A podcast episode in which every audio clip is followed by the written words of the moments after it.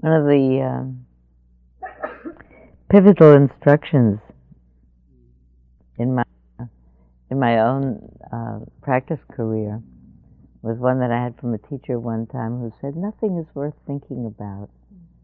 And I thought that's an outrageous thing to say. I mean, first of all, I that person I know has, is a very good thinker, and I pride myself on being a reasonable thinker. And I think there are a lot of things that are really important to think about. And I think he was meaning it in the particular case. Actually, I think what he was meaning is that nothing in the sense of emptiness, voidness, is worth thinking about. but um, I take it also as a meditation instruction that while we sit, we have a whole day to think. This is a de- this is a time to just be here. Give a sabbatical to the mind. Let it rest. Doesn't need to go anyplace or do anything or solve anything. So that perhaps your experience can be that of uh, noticing thoughts as they arise and pass away, just in the same way that you might notice a sound that arises and passes away. So we'll just sit. We'll sit for about a half hour, and from time to time, I'll ring some bells. Watch what happens in your mind when the bell sounds. If you startle, if it's pleasant, watch the way in which the attention follows the sound until it's all the way gone, or anticipates the sound. I won't say anything else now for the next half hour. Rest. Watch how thoughts arise and pass away in the mind, just the same way that sounds arise and pass away in the mind. When you can do that, you have the pleasure of feeling that the mind is free, not held or caught by anything, and open and vast, transparent,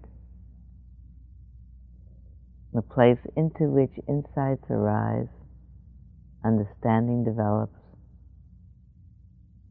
We'll sit.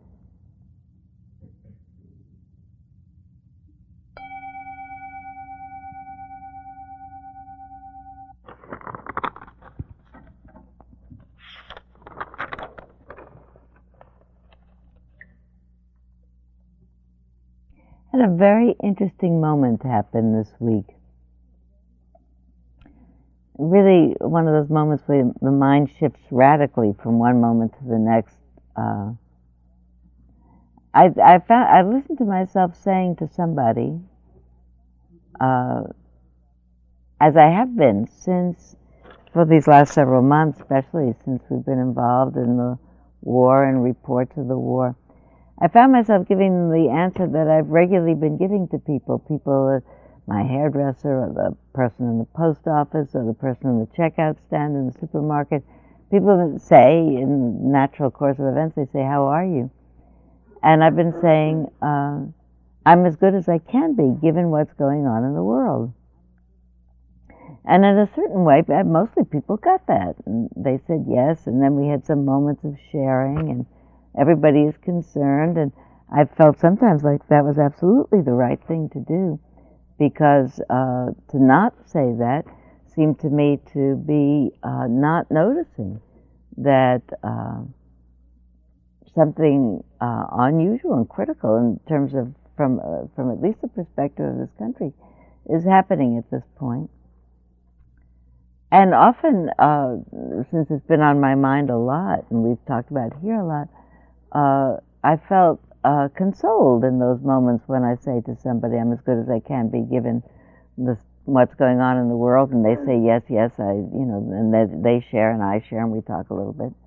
And I felt this is great. I remember saying to you here, the biggest consolation I have is I talk to my friends. And uh, under those circumstances, those people have become my instant friends because we share a bond and we talk. So this week I said to somebody in some circumstance, I'm as good as I can be given the condition in the world. And I heard myself saying that, and I thought to myself, Am I really? Am I really as good as I can be? And it was the first time that I heard it that way. Or is there something going on that I'm not aware of? Something that um, is coming out in this way somewhat obsessively. There's a way in which, in that very moment, just in asking the question, so I tell that to you, that just the coming up in the mind is enough to have the answer fill itself, fill in the blank. I didn't even have to think about it. And I thought, you know what I haven't noticed? I haven't noticed how mad I am. You know, so we talked about it earlier this morning when we took precepts, because uh, today is the Wednesday morning for doing the precepts, that several people talked about uh, attention to right speech. And had they, under certain circumstances of uh, stress, had they in fact spoken in a way that was kind and um, uh, really for the good of the other person, for the good of themselves. And I was able to say, you know, just this week I, I noticed that if I ask myself that question, am I doing right speech now? I'm probably not. That there's probably something else going on in there. And I realized in that flash of uh, noticing that what I hadn't really looked at was how frightened I've been. And uh, I thought I knew that. But really, uh, pursuant to that, how angry I am, because we get frightened when people make us angry or something makes us angry. It's really the reflexive, the intuitive, the uh, instinctive response to being frightened is we get mad. So quite apart from the fact that I have I have political views, I have philosophical views about the correctness of, of war under any circumstances. I have in addition to it, and I really wasn't noticing that, but you all know it because you know me for lots of years. I have a mind that uh, responds to challenge by really catastrophizing and only catastrophizing, imagining the worst. These are very difficult times. I don't want to make it light. But you know, the difficult times started before three weeks ago. They started before September 11th. World has always been having a difficult time. Someone came up after class last week and reminded me that there are at least 20 and more than that, but 20 major wars happening in this world at this very moment that I had at least not been noticing or talking to you about. This particular one we are in the middle of. But and the fact that we're in the middle of it makes it more appropriate, I think, for us to be awake to it. That's the way things work. So what I am saying is that not not that I don't think it's appropriate to be awake to what's going on, concerned, um, wanting to respond, even worried a little bit, I mean, or even a lot, for what we imagine might be the sequelae of what is happening now. But for myself, I realized that it had a certain amount of unrecognized anger in my part uh, that there was something a little bit perhaps um, uh, hostile, even in uh, responding to somebody else's perfectly kind remark. Uh, you know, how are you? Uh, by saying I'm as good as I can be, given the state of the world. In that moment, I wonder. I thought I was being helpful to that person and inviting them to share and recognize what's going on in the world. Maybe I'm kind of punishing them with my bad mood because I'm sulking at the world for making a mess out of itself. Maybe I could say, I'm doing all right, how are you? And hear how they are. Maybe they're doing all right. Maybe I don't have to mess up their day in that moment. You know? I know. Maybe I do not have to arouse everybody's ire just because I'm mad. Hmm? I was sort of surprised about that. I don't have a reputation for going around arousing ire, but it's kind of embarrassing to find out that you do it. It's not so embarrassing when I when I remind myself that I'm probably doing it because I'm frightened, and I'm frightened because first of all, there's there's stuff going on in the world, so that you, one might say, well, who wouldn't be frightened? It's a natural response of the body to frighten and to imagine possible sequelae. But it's not necessarily wise to imagine that I know all the sequelae. And the, the, the truth of my mind, which again, if you've been here long enough, you know that in the in the way that uh, Buddhist psychology works, we have different tendencies of mind. The mind that's greedy, the mind that's aversive, the mind that's torporous and sleepy, the mind that's filled with doubts, insecurity, and the mind that's restless and frets a lot. And everybody who knows me knows that I go into that particular category just by birth, not even by parenting. My parents didn't do it. Somehow in my karmic, uh, in my karmic uh, inheritance, um, and I, I really have over the course of years, I think, been alert to it, so that if I begin um, an outlandish catastrophic thought apropos of nothing, I at least recognize it and say, well, this is your mind doing its catastrophic thinking. And uh, this is just a habit. You got born with it. Don't be embarrassed about it. Just don't pay any attention to it. Um, you know, it comes with being short or not being able to sing in key, or I mean, there are a few things that it's just one of those things. But if it's a thing that that is uh, is uh, uh, somewhat possible to believe, like this could only have a bad ending, it stayed around a little bit longer. It took me a few things to happen to see that, in fact, I was mad at the world for frightening me about what it's doing with itself. Now, it may be doing something terrible with itself, and it may have a bad end, but it doesn't make it any better if I get mad at it, and especially if I don't notice that I'm getting mad at it. So there were a few things that happened. First of all, the person who said, you know, been problems in the world and lots of wars before this one. Also, the awareness that um, really uh, the the presence of anger in the in the mind blocks the possibility of thinking of creative solutions to what's going on. Because the presence of anger in the mind blocks everything. It just, there's a total mind block. So I began to think about the things that uh, don't block the mind, or that unblock the mind, or that lift up the heart. It's funny, we say open the mind and lift up the heart, or something. But of course, in Pali, you know the word for heart and mind are the same. So I began to uh, read poetry and uh, listen to more music. So when you came in today, you heard a little bit of the uh, the uh, the final Amen of uh, Handel's Messiah. And someone will remind me at uh, five minutes before the end if I haven't finished. I'll play it for you at the end of the time. And I listened to a course on tape in, in my car traveling around on uh, the life of Haydn. A very happy man all of his life. He had different things happen to him that weren't so good, but he was just congenitally optimistic. Uh, the person who taught that course said it's uh, rare, fairly rare amongst creative people mostly you think about uh, creative people, poets and artists and composers, as being uh, angst-ridden.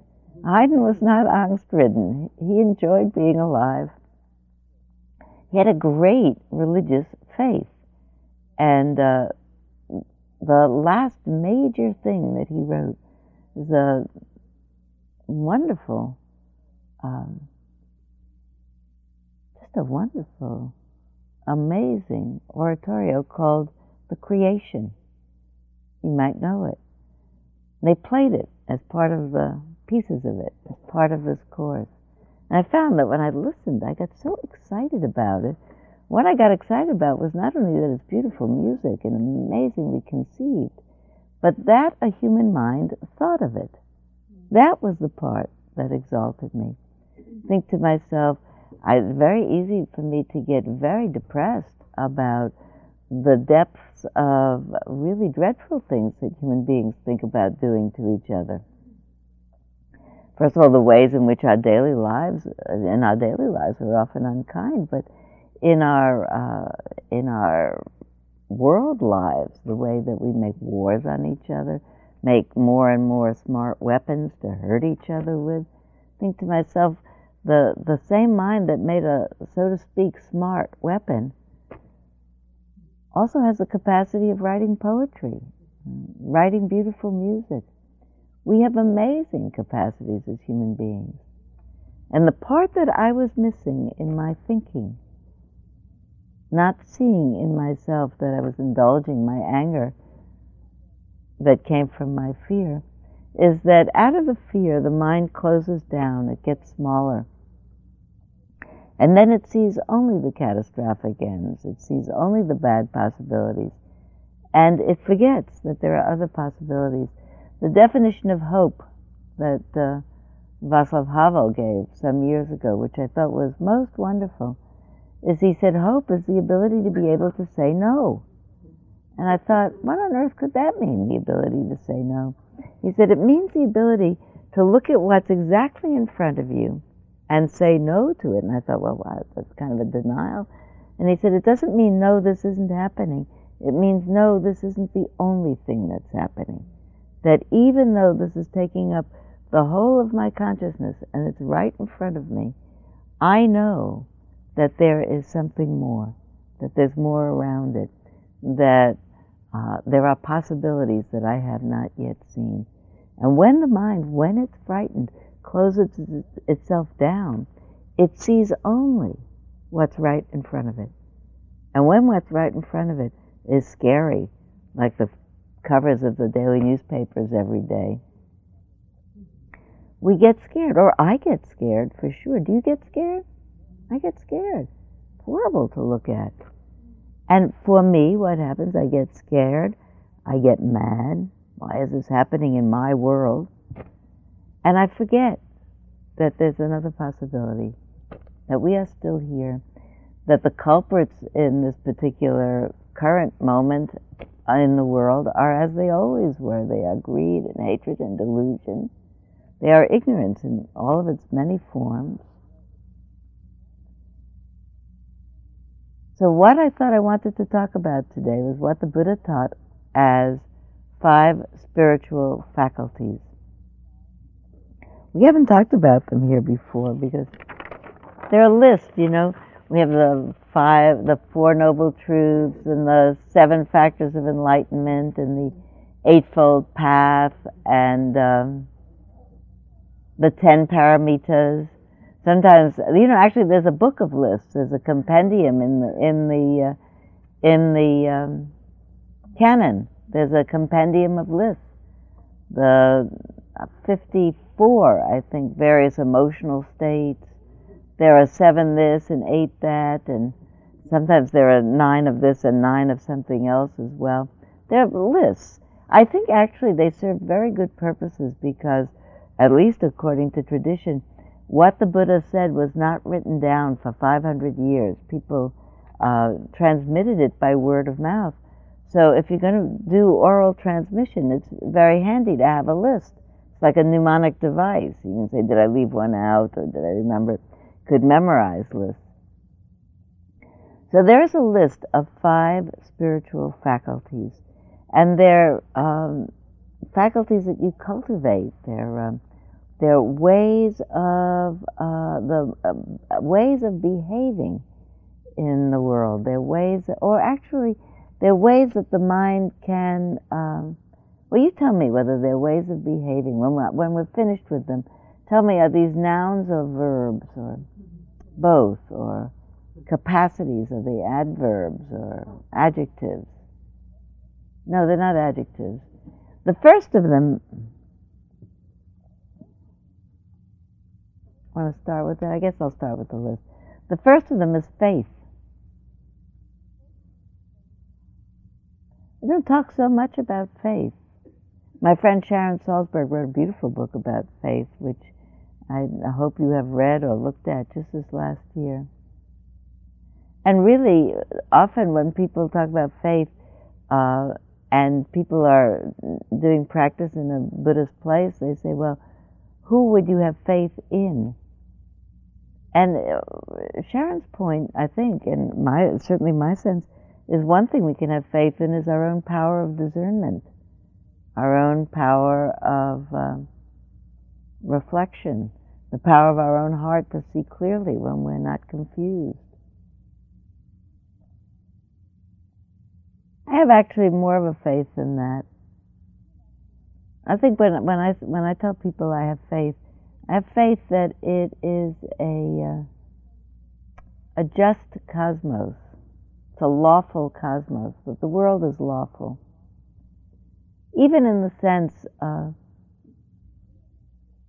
well, the obvious ways of if people step off cliffs, they fall down. You know, that, uh, uh, you know the cartoons where uh, somebody, uh, some animal will be running and they'll run off the end of a cliff and they'll run out a far distance from the end of the cliff and they'll keep on running and then they suddenly look down and they say, ah, and then they fall.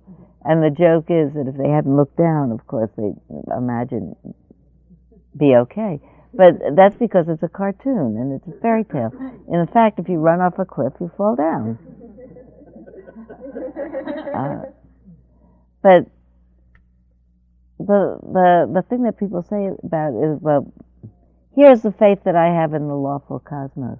I think that things have causes and effects. I think this is what the Buddha taught. I think it's actually the insight of anatta, that there are causes and effects, and that everything that happens is caused by something and is the cause of what happens afterwards. And in fact, in the biggest understanding of anatta turns out to be the understanding of karma, that every single thing that happens influences every other single thing forever and ever. Some things at a proximal distance and some things distal. So that people will talk about proximal karma and distal karma. Um, can you think of an example? Let me think of an example. Um, if I eat too much for lunch, I might have a stomach ache this afternoon. That would be the karmic consequence of my eating too much for lunch. If I ate too much over time, I'd have a different shape, I suppose. I'm not sure. Let's do one about with the. If I am, um,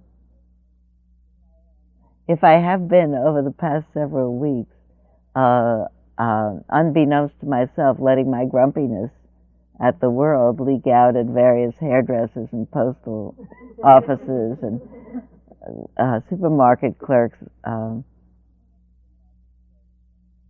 I don't know what the karmic effect of that is because actually the weight of my karma in that department is mostly good. So it's probably carrying me through, or I hope it is.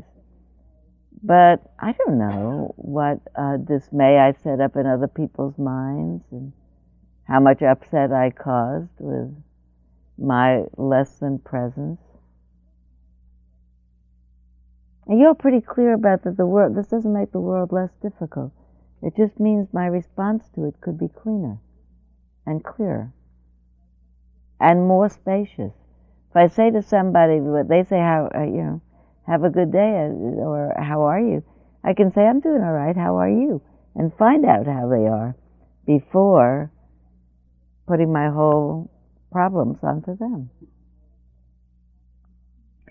Part of uh, why I've been thinking about this, thinking about faith, is that the faith that things have lawful uh, causes is one of the things that gives me a lot of hope. You know, there's been a lot of talk, even taking the situation in the world right now. People have been talking about um, it's about oil, or it's about power, or it's about this, or it's about that, and probably it's about a lot of things. But the point that I take from that, and that's all the reason for the fact that we're in a war in the way that we are now, probably all of the above and many more. But it gives me some courage or some heart to know that we're not in a war out of nothing. I mean, that there are really are reasons. It is about that, and it is about this, and it is about that, and it is about that. So that it means that if we come to have different ways of being, it can happen that the world comes to an end of war. That if there are certain legitimate causes, not legitimate so much, no, legitimate, if they are not, not wholesome, but legitimate, it's not a mistake that we're in a war given the fact that greed, hatred, and delusion are still active in the world. So it got that way. So if here we are cultivating non greed, non hatred, and non delusion, we are part of a war free future. In this very moment, we are out making a difference in the future of the world without being mad. Actually, being mad is adding more mad into an already mad world. And mad does not help. Mad is instinctive and spontaneous, but it doesn't help. And so faith for me is the faith that this it's lawful whatever it is. I don't have to hate it. Not by accident. I just could change. I could teach something more. I could behave more. I could change. I could really make sure that my that there are no wars going on in my own heart. If there was no war going on in anyone's heart, the world would be different because there would be different causes. So it's really important for me to have both the faith that things happen uh, in a lawful way and the faith that it's possible for a human being to live without enmity in their heart. We all know that the, because we know it in our own experience. Every time we have forgiven someone and felt better, we discovered in that moment. Didn't you feel better when you really could let go of something? People say sometimes, you know, I know I would feel better if I let rid of the, got, let go of this particular grudge, but I can't do it. But then they can. Something happens and they can. And it's such a relief. You know the line that comes to mind? There's a line from the ancient mariner so it's, it's close enough to use, and it just came in my mind, so I'll tell it to you. There's a moment. Do you remember the poem by Tennyson of uh, Coleridge? Sorry, Coleridge, the Ancient Mariner. Um, on a ship at sea, some uh, fantasied vision, of course, but uh, recounting a story. It happened to me once that I was on a ship at sea and uh, I shot an albatross, and an albatross being a, a, bird of good luck to sailors, and everyone died, and we were marooned and becalmed, and uh, the albatross hung around my neck. Everyone had died, and I was dying of thirst. Of course, the poetry is much be- more beautiful. And uh, lamenting all the while, lamenting and uh, feeling guilty, consumed with remorse and with pain. And then there's a moment at which the um, self absorbed concern switches to prayer, which is really to be thinking about letting go of yourself, really praying. Says that self same moment I did pray from round my neck so free the albatross fell off and sank like lead into the sea. Suddenly free of being caught in your own self, in your own woes. I brought this last week and I didn't get around to reading it to you, but I won't read the whole thing to you now. But how many of you know Lyle and the birthday party? Nobody knows Lyle and the birthday party? Lyle is a crocodile. He lives with this he lives with a family on the upper west side, looks like. Maybe the upper east side. And it seems normal for him to be living with them. He just lives there. He was there in the house when they moved into the apartment three years previously, and he has lived there ever since. And um,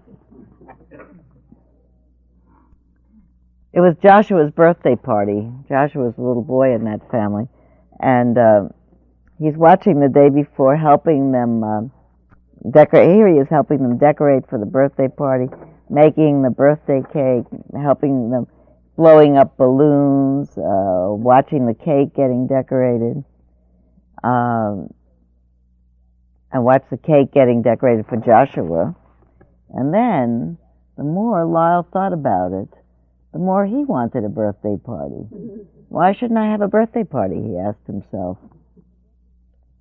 Suddenly, like storm clouds coming down on a lovely day, Lyle was jealous, mean green jealous of Joshua's soon to be celebrated birthday party.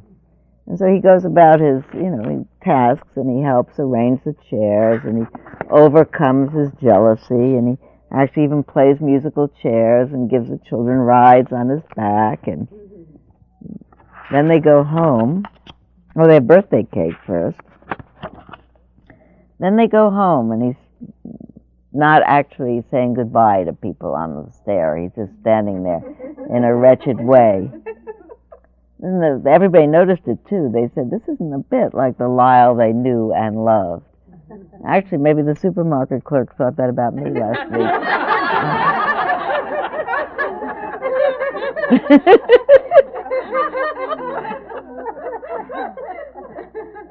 to make matters worse, that very night Lyle stepped right through a toy drum, a favorite birthday gift of Joshua's. Everyone said it was an accident, and Lyle shouldn't feel bad about it. But was it an accident? Lyle went to bed, not feeling all too sure. Then the next morning he didn't come to breakfast. Mrs. Primm said, Where is Lyle? I'm worried about him. And then by and by, she called him Lyle, come down have breakfast. Very sad Lyle came down. She said something's the matter with Lyle. And he didn't feel good. Mrs. Primm looked in his mouth said it's very red and flaky in there. Mr. Primm said, that's because he's an alligator. always looks that way. And see, he's all mopey, so everyone goes to work. And Mrs. Primm is so concerned, Lyle just standing and looking out the window all day, that she calls a doctor. And she uh, calls up for a veterinarian, but somehow gets a person doctor with the same name and explains that the patient, uh, she doesn't know how old he is. So his pediatrician doesn't know how old he is. Uh, and he's green all over. So they send an ambulance and take him to the hospital and put him to bed because they can't figure out what he has. And there he is in the hospital and they put him to bed.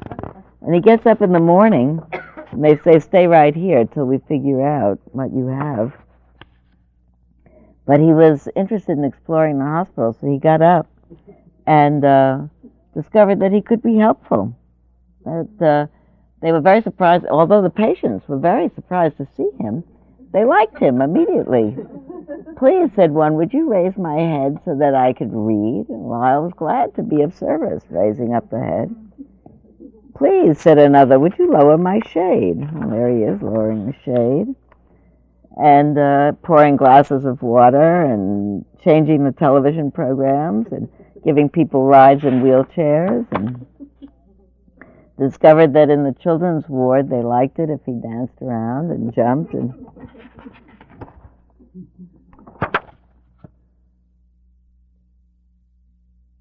he landed from what his last somersault right in front of the doctor who said, Lyle, you shouldn't be out of bed.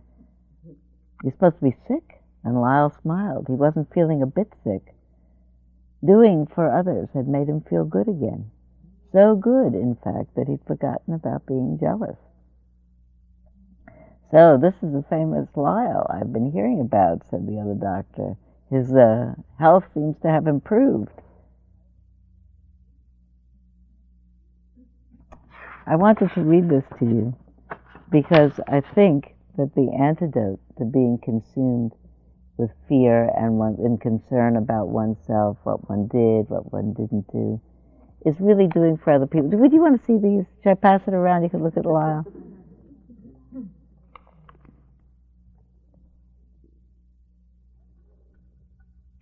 I also wanted to do it because I think that the mind really falls into a funk and it's hard to pull itself out. And so the my experience has been that although my faith when my mind is clear is quite good, I really do think that everything has causes and, and sequelae. I think if unwholesome causes have created a situation that is not good for people, that wholesome causes can change the situation. That uh, there isn't any really cause in history. I mean, here's the world, it's still alive. And of course, we could make up a story about why it might not continue to be alive now in spite of the fact that, but that's one way to look at it. Another way to look at it is to say, this is the biggest peace movement in the history of the world. People are beginning to think this is a very small planet. Things need to be done another way. These may be some very difficult times, but they don't have to be the end of times. Really important for me to have that as a perspective because that's a less scary. The other perspective is a totally scary scenario.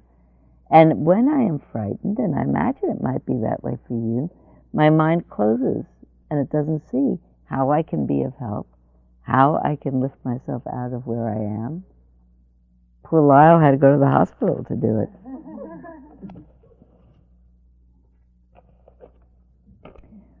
so the first of the spiritual faculties is uh,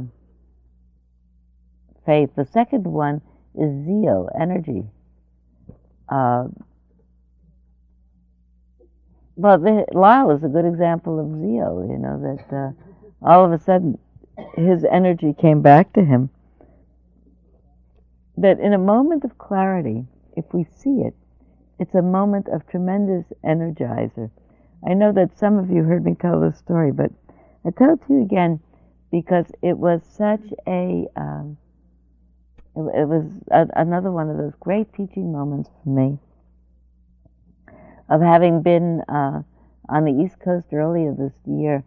Uh, I think I was it was uh, taking the train out of uh, Washington, so that uh, not only was the world situation looking more uh, difficult from uh, a perspective of living in this country, but also um, the Washington scene was very tense at that time. And uh, I read the morning newspaper on that particular day, and I probably got so frightened by it that I got I felt overwhelmed with sleepiness. And uh, I asked the woman next to me if she'd wake me up uh, in 20 minutes because I was going to take a nap. It's on the Metroliner going to New York. And I said, Wake me in 20 minutes, please, because um, I wanted to be up for a while before I got to New York. And uh, I folded up my newspaper and she said, uh, Are you okay? I said, Yeah, I'm okay. I said, You okay? And she said, No, I'm not. And immediately, it was a big jolt of energy through me uh, because that's what happens to human beings.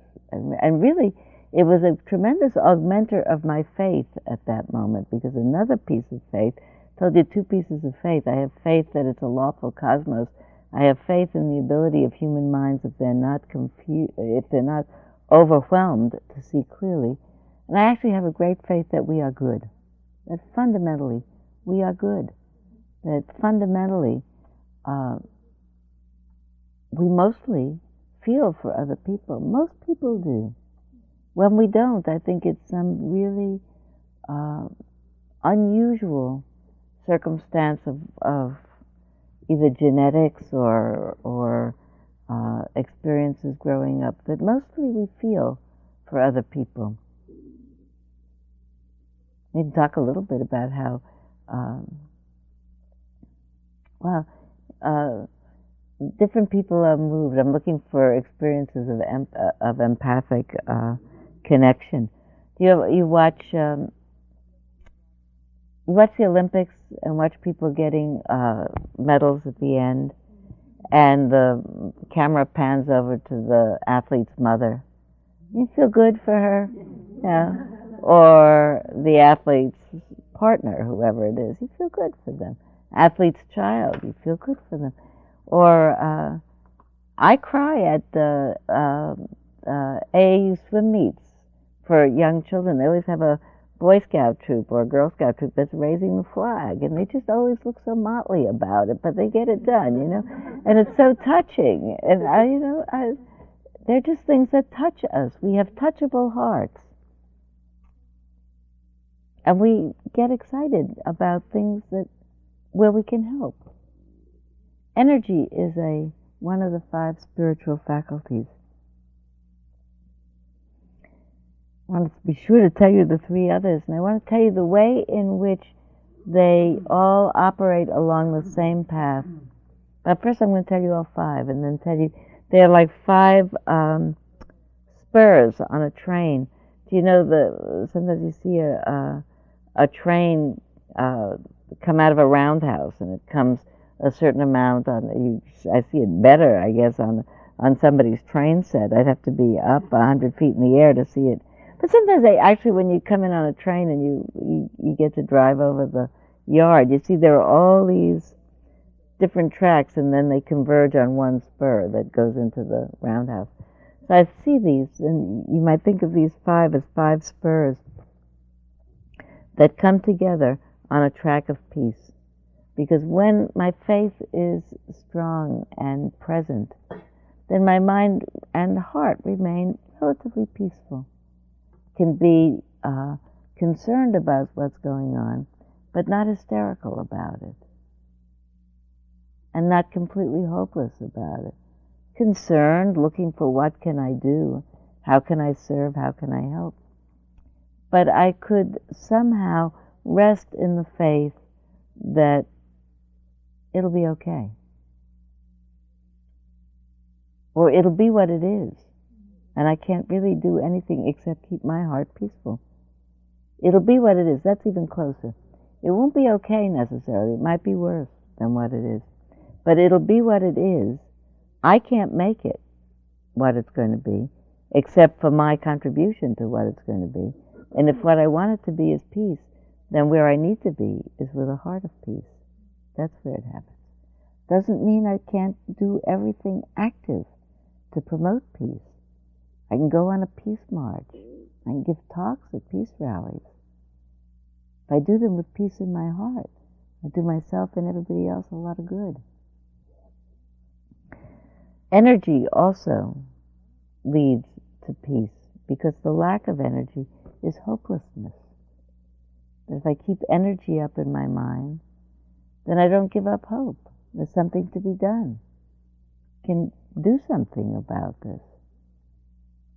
I think that I feel most frightened when I feel the situation is hopeless. Nothing can be done. I might even be in a situation where I don't know anything that can be done, but probably somebody else does. Somebody else will have a good idea. Mindfulness is the third of the spiritual faculties. So, I mean, mindfulness is the core of what we practice here. Mindfulness, the definition of mindfulness is really the balanced attention, the balanced moment to moment attention, balanced, focused moment to moment attention on the experience of that moment. What's happening? Here I am. It's really not to name it so much as to really know it intimately, to connect with it. And to connect with the moment fully implies a certain amount of peace. It brings with it a certain amount of peace. In the moment that we are connected with the moment, not running away from it or turning away from it or uh, pretending it isn't there. Say, here I am. Somebody said this morning in the early morning precepts class that uh, there was a particular issue that she had been uh, concerned about telling out in her workplace, something about herself an interest that she had that maybe her uh, colleagues would think of as unusual. People often think of meditation as a, an unusual instant, interest, uh, or all all kinds of spiritual topics, spiritual studies as uh, unusual, and kind of the things that people don't mention so much. But in fact, on, she'd uh, found a circumstance where she thought mentioning her interest would be helpful to the people there or to one specific person. So it required a certain amount of courage to do it. But it turned out, and it turned out, that mentioning it was helpful to this particular person. And it felt really good to come out. It always feels good to come out about yourself. Because there's an element of unpeace in hiding. So there's a certain amount of um, um, alertness that you have to have if you're hiding to not accidentally come out, you know, about who you are in whatever way.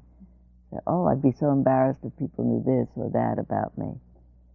I think it'd be the most wonderful thing if we could suddenly take a pill or dissolve it in water and no longer be embarrassed. You know, not be not to feel humiliated. Anybody here has a problem with humiliated or embarrassed? You know, the only person I know who I've ever seen who doesn't have one is the Dalai Lama. Mm-hmm. In public, he makes, you know, not egregious errors, but sometimes he make a mistake on a text and his translator points it out to him. And he says, Oh, yeah, I made a mistake. Huh? Could have a thousand people in the audience. I don't like to make a mistake when there's two people out there or one. You know, I, I just really like to be right so much. it's actually, I don't think it's that I like to be right. It's just that I don't like to feel embarrassed about not being right. So, you know, and whoever knows where that, doesn't matter where it comes from, it matters that I have it. This is a poem by Wendell Berry. I think it's a very wonderful poem about, uh, it's not about mindfulness, but I think it is. It's called I Go Among Trees. I go among trees and sit still. All my stirring becomes quiet around me, like circles on water. My tasks lie in their places where I left them, asleep like cattle. Then what is afraid of me comes and lives a while in my sight. What it fears in me leaves me, and the fear of me leaves it. It sings, and I hear its song. Then what I am afraid of comes. I live for a while in its sight. What I fear in it leaves it, and the fear of it leaves me. It sings, and I hear its song. I don't have to do anything on top of that. I get you get that. Isn't that wonderful? I think that's what this practice is about. We sit here, or we stand here, or we lie here. In any moment that I am able to stay there and say, I'm afraid, when I'm collected, and then able to say, and I'm afraid, the fear leaves me. Fear is extra, actually. It's a contraction of the mind around what has happened. And actually, where all of these go, I think, is to the uncontracted mind and the open heart. Really, a balanced heart that continues to be able to function in the function that it's meant to function, which means to love. It continues to be able to care. We can care and not be frightened.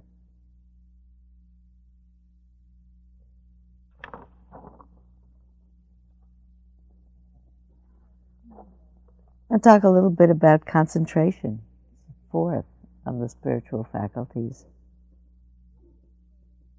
In the Eightfold Path, right understanding, right aspiration, right action, right speech, right livelihood, right effort, right mindfulness, right concentration is actually the eighth of them. sometimes when I teach, I put mindfulness at the end because we're mostly teaching mindfulness here, and I want to lead up with a great crescendo. To, but the truth is that in the classic lists, concentration is the last. Really means a mind that is so concentrated that it can stay focused and steady. Not necessarily to the exclusion of what's going on. So caught up in a concentration that nothing impacts it. But so steady that the hindrances don't impact it. That's the difference. The hindrances are the five um, afflictions of mind in classic Buddhist thought. I mentioned them earlier. They are lust or greed, aversion or anger, torpor or sleepiness, restlessness, fretting, and doubt is the fifth one. Now, here's a lovely little list. I'll just tell it to you. Maybe next week we'll have more time to do this list. But here are the list of the factors of concentrated mind. Concentrated mind has the ability to aim precisely, really notice what's there. It has the ability to sustain its attention. It's called aiming and sustaining the mind, the first two qualities of concentration.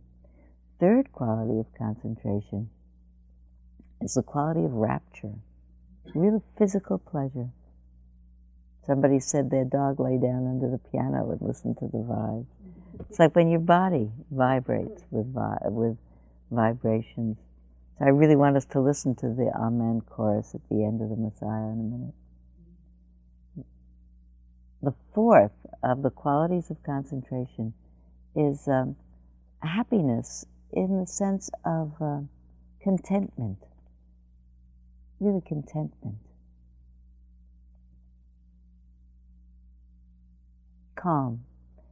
And the fifth is one pointedness the ability, if you wanted to, to really focus on something and stay with it. It works out in a very neat way that those five qualities of a concentrated mind happen to be the five antidotes to the five hindrances of mind. And I'll tell you how it's so so neat how the mind works. The quality of being able to aim the mind precisely and really see what's going on is the antidote to a torporous, sleepy, confused mind. Wakes it up. You are sleepy. Someone rings a bell. If there's something that really connects with it, you wake up. If you suddenly, you could be sleepy and you suddenly see an old friend. Ah, my old friend. Because you noticed, you saw it. The ability to aim the mind just in a precise and exact way wakes it up. It is the antidote to torpor. Sustaining the mind is the antidote to doubt. Because doubt means the mind wobbles. Maybe this, maybe that, maybe this, maybe that. Sustaining is the antidote to mind wobble, which is the cause of doubts arising. Rapture is the antidote to anger and aversion because you can't be mad and be filled with rapture at the same time. It doesn't work. It doesn't work. When I used to uh, uh, see couples in, in a kind of a therapeutic setting and help them work on their relationship, one of the things that I told them, I don't know how uh, elegant this is in terms of psychodynamic theory, is that you're really going to have talk about some difficulty why don't you have dinner first? You know, if you're not hungry, you know, if you just had a great dinner, you had some nice conversation, then you could talk about something because you already feel pleasant. If you feel pleasant, you have like a possibility of a reasonable way of listening to each other.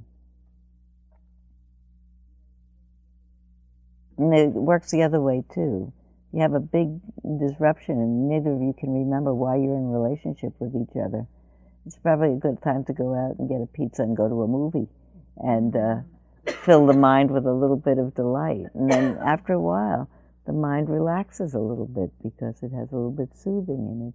And I said, well, yeah, there are some other reasons why, in fact, I could stay with this person a little bit more. You know, mind returns to its normal context. Anyway, rapture is the antidote to aversion. Uh, contentment and calm is the antidote to fretting and restlessness. And the last one uh, of one pointedness is the antidote to greed. Because actually, what lust and greed are, are the mind looking around, scanning the horizon. What else could I get? Oh, that looks good over there. Look, that looks good. That looks good. That looks good also. Wow, but over there it looks good. The mind that's one pointed doesn't get so caught up in greed. It's, it's on a roll. It's doing what it's doing. It's very neat to think that concentration is one of those spiritual faculties. And the last one, we have just a little bit of time to talk about, is um, faculty of wisdom. Wisdom is a little bit different from mindfulness. Mindfulness is more bare attention. This is happening, this is happening, this is happening, this is happening. Wisdom, I, I often feel, is what accrues just by itself uh, as the as the fruit of uh, mindfulness. That we begin to know not only what's happening in this moment, but the truth of things, the largest truth of things, like uh, greed and hatred and delusion are really torments in the mind. And that the absence of greed and hatred and delusion is really peace. And that peace is possible which is the third of the Four Noble Truths. Because we experience it, we really get to know it. That peace in my own heart is possible, in everyone's heart possible. And that the, the, the, the sequelae of peace in the heart is um, the desire to do good, to soothe everyone else's non peace in the heart, to be a comforter I actually think that we are all really strung to be comforters in the world. The line in the Metta Sutta says, just as a mother would give her life to support her one and only child, just so should we towards all beings boundlessly open our hearts. I don't think it's meant only for women, or only for biological mothers, or only for parents. I think that human beings have the possibility, and that's what it means. I think it's a poetic way of saying human beings have the possibility of uh, really loving ceaselessly. There's a there's a um, a text from uh, uh, a Christian mystic text called "The Way of the Pilgrim," and the name of it is "Pray Without Ceasing." And in it, the monk uh, whose uh, practice is described is given the task by his uh, spiritual director to pray without ceasing. And I really think I, we can translate that or move it or include in that the truth that if we did that, we could just keep wishing well for ourselves and all beings. We would love without ceasing ourselves and all beings. That it's really connected to the the, all the teachings about metta. So this was a peace teaching. Well, there's another piece about uh, wisdom, which I think we'll start from next week. That the wisdom to again see the whole range of human possibility. That human beings confused do things that sometimes are completely baffling and human beings not confused do things that are completely amazing. And that whole range of motion is available in between. And here we are, each of us, when people talk about I'm on the path, you know, mostly I don't think about on the path because even the expression I am on the path has the idea that other people are not on the path. We're all on the path. Like it or not, know it or not. I mean, where else can you be? There's one path. Either I'm I am awake and loving and uh, uh, appreciating my life or I'm in pain and suffering. I brought this to read to you. I'm going to read it even. it doesn't exactly connect with anything that I just said, but I read the whole book of Billy Collins' poetry this week, and uh, who I hadn't known a week ago. It's a very big cause for lifting up my heart. But it's really a poem about how to see a situation in a different way. So I'll read the poem and then I'll play you the three minute Amen chorus at the end of Handel's Messiah. This is called Another Reason Why I Don't Keep a Gun in the House. The neighbor's dog will not stop barking. He's barking the same high rhythmic bark that he barks every time they leave the house. They must switch him on on their way out. The neighbor's dog will not stop barking. I close all the windows in the house and put on a Beethoven symphony full blast but I can still hear him muffled under the music, barking, barking, barking. And now I can see him sitting in the orchestra, his head raised confidently as if Beethoven had included a part for barking dog. when the record finally ends, he is still barking, sitting there in the oboe section, barking, his eyes fixed on the conductor who is entreating him with his baton while the other musicians listen in respectful silence to the famous barking dog solo. That endless coda that first established Beethoven as an innovative genius. Push the play.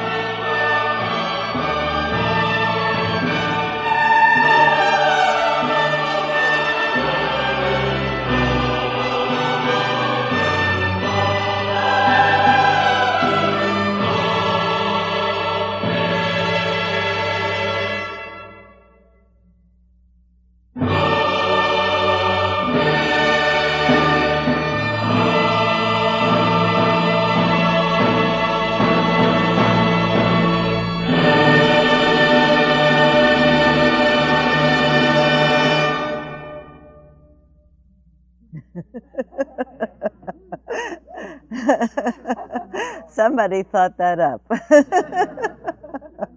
Amen.